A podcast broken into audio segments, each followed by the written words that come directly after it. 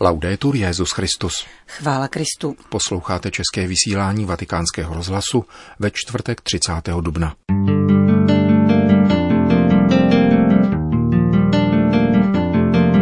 Bez svědectví a modlitby neexistuje apoštolské hlásání víry, kázal papež František při raním v kapli domu svaté Marty. Pařížský arcibiskup rozhorčeně reagoval na další restrikce omezující svobodu kultu.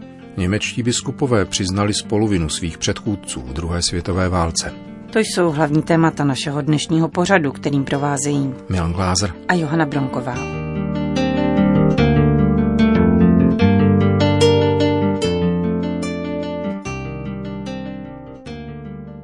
Zprávy vatikánského rozhlasu. Vatikán. Naše svědectví otevírá lidem dveře a naše modlitba otevírá jejich srdce Otci, aby je přitáhnul. Kázal dnes římský biskup při raním mši ze čtvrtka po třetí neděli velikonoční v kapli domu svaté Marty. Na začátku bohoslužby vybídnul papež k modlitbě za zemřelé na koronavirus, kterých bylo za čtyři měsíce na celém světě 220 tisíc. Připomeňme, že na světě umírá i bez pandemie v průměru 150 tisíc lidí každý den. Modleme se dnes za ty, kdo zemřeli na pandemii a zvláště za ty, kdo zemřeli tak říkajíc anonymně. Viděli jsme fotografie mnoha hromadných hrobů. Poznamenal papež patrně v souvislosti s fotografiemi zveřejněnými na webových stránkách jednoho brazilského arcibiskupství. Pokud jde o Itálii, je třeba říci, že zpočátku se vůbec nepohřbívalo, ale prováděly se bez autopsí a bez pohřbů hromadné kremace. V homilii papež komentoval dnešní čtení ze skutků apoštolů o obrácení vysokého etiopského hodnostáře po rozmluvě s apoštolem Filipem, ale vyšel přitom z dnešního evangelia. Nikdo nemůže přijít ke mně, jestliže ho nepřitáhne otec. Ježíš připomíná, že to předpovídali také proroci. Všichni budou vyučeni od Boha. Bůh přitahuje k poznání syna. Jinak Ježíše poznat nelze. Ano, je možné studovat, také Bibli lze studovat, poznat, jak se narodil, co dělal, to ano, ale poznat jej zevnitř, poznat tajemství Krista mohou pouze ti, které přitáhne otec. To se stalo ministrovi hospodářství etiopské královny. Je zřejmé, že šlo o zbožného muže, který si mezi mnoha svými starostmi udělal čas a přišel se poklonit Bohu. Byl věřící a během zpáteční cesty do vlasti si četl proroka Izajáše.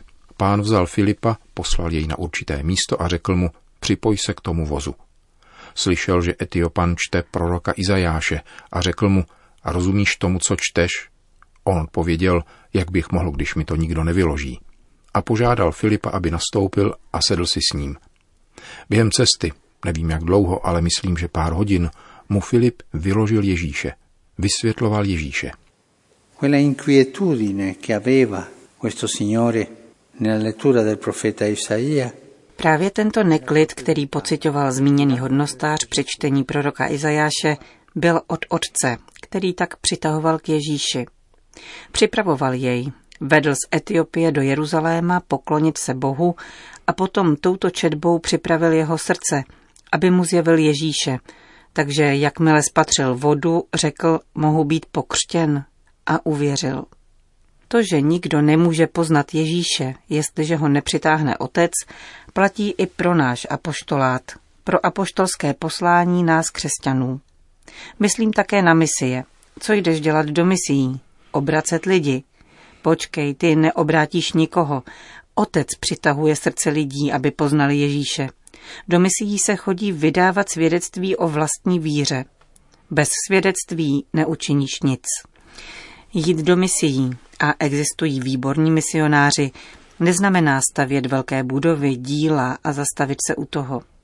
Nikoli, díla musí být svědectvím. Můžeš vybudovat dokonalou a rozvinutou nemocnici, školu, ale pokud bude bez křesťanského svědectví, nebude tvoje práce svědčit, nebude zvěstovat Ježíše. Bude dobročinným dílem, třeba velmi dobrým, ale ničím víc.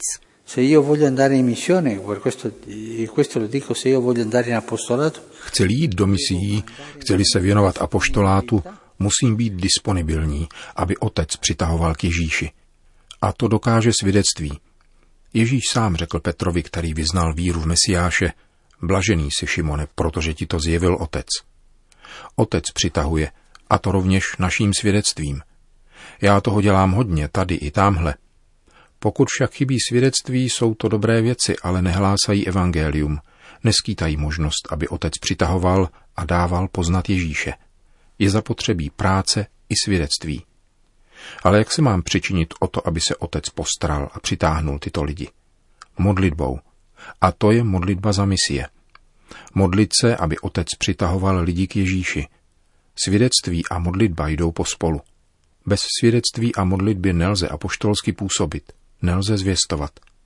Proneseš hezké umravňující kázání, prokážeš spoustu dobra, ale otec nebude mít možnost přitáhnout lidi k Ježíši.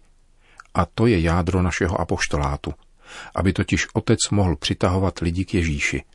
Naše svědectví otevírá lidem dveře a naše modlitba otevírá jejich srdce Otci, aby je přitáhnul. Svědectví a modlitba. A netýká se to jenom misií, ale také naší práce jakožto křesťanů. Opravdu vydávám křesťanské svědectví svým životním stylem, modlím se, aby Otec přitahoval lidi k Ježíši. Questa è la grande regola per il nostro apostolato dappertutto. Toto je velké pravidlo našeho apoštolátu všude a zejména v misiích. Jít do misií neznamená přetahovat někoho.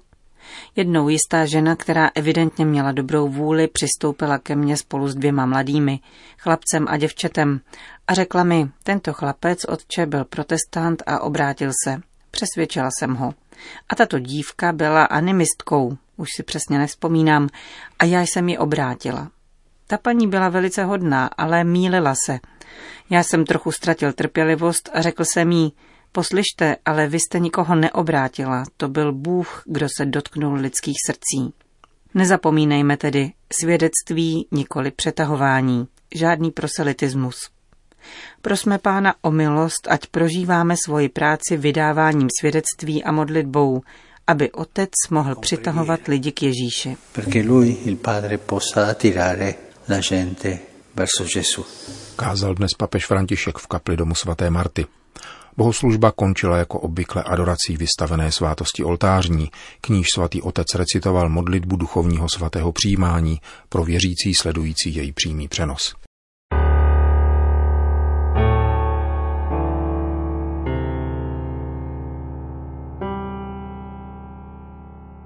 Francie. Pařížský arcibiskup rozhořčeně reagoval na další restrikce omezující svobodu kultu. Podle rozhodnutí francouzské vlády bude zákaz veřejných bohoslužeb závazný při nejmenším do 2. června. Jednají s námi jako s hlupáky, kteří se s ničím nedokáží poradit, řekl arcibiskup Michel Opetý. Připomněl také, že církev sehrává klíčovou roli ve snižování negativních následků epidemie. Od začátku karantény rozdává ve 27 pařížských farnostech jídlo pro potřebné a dokládá, že zachování zdravotních norem není problém. Arcibiskup Opetý, který má za sebou rovněž 20 let lékařské praxe, konstatoval, že církev je připravena na fungování v době epidemie. Na žádost premiéra předložil směrnice, jimiž se bude řídit liturgie, aby se snížilo riziko přenosu nákazy. Nedostal však žádnou odpověď. V příštích dnech se tedy ve Francii otevřou obchody i školy, ale společná modlitba v kostelech bude nadále zakázána. Podle pařížského arcibiskupa vládní rozhodnutí dosvědčují, že ti, kdo dnes rozhodují, nedokáží pochopit potřeby věřících lidí. Považují Eucharistii za jakýsi druh zábavy, srovnatelný s kinem. Naši vládci jsou dobří administrátoři, ale něco velmi zásadního jim chybí. Nevyznají se v lidech, jejich vědění o člověku je nulové, řekl arcibiskup francouzského hlavního města.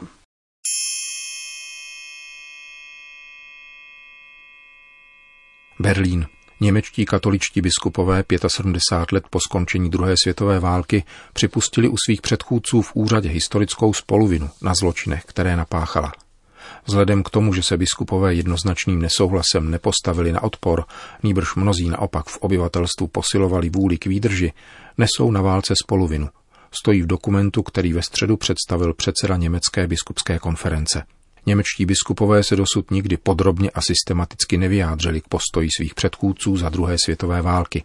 Čteme v úvodu více než 20 stránkového textu, který biskupská konference zveřejnila ve výroční den osvobození koncentračního tábora Dachau. Z toho důvodu zde existuje určitá mezera v paměti a tím též v doznání, vysvětlil předseda episkopátu Georg Becing, který při tiskové konferenci nikoho nenechal na pochybách. Jde o skutečné přiznání viny. Limburský biskup zároveň vymezil, že v případě spolubratrů v biskupské službě nebylo vyrovnání s tímto tématem vůbec jednoduché. Víme totiž, že role soudců nad našimi předchůdci nám příliš nepadne. Žádná generace se nicméně nedokáže oprostit od časově podmíněných úsudků a předsudků.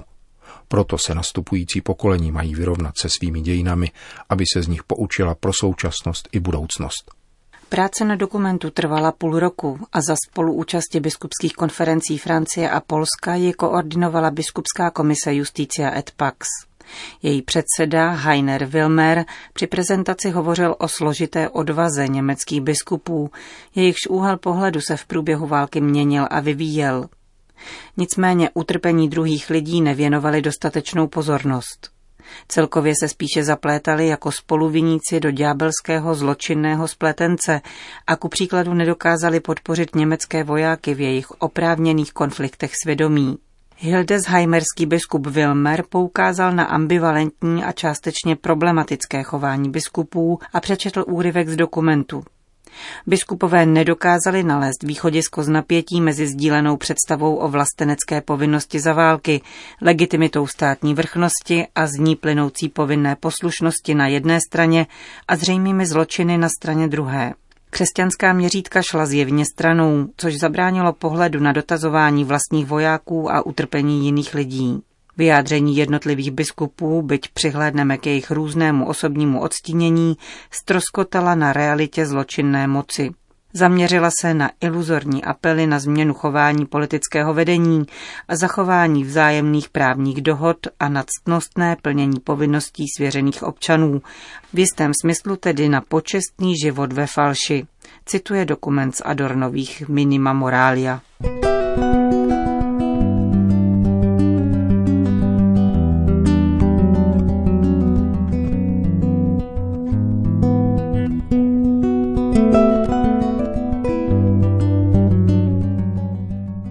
Lidé v zemích třetího světa jsou přesvědčeni, že je nezabije koronavirus, ale hlad, říká ředitel nadace školských bratří, bratr Amilkáre Bokuča. Jeho kongregace vede v 80 zemích světa školy, do nichž dochází milion žáků.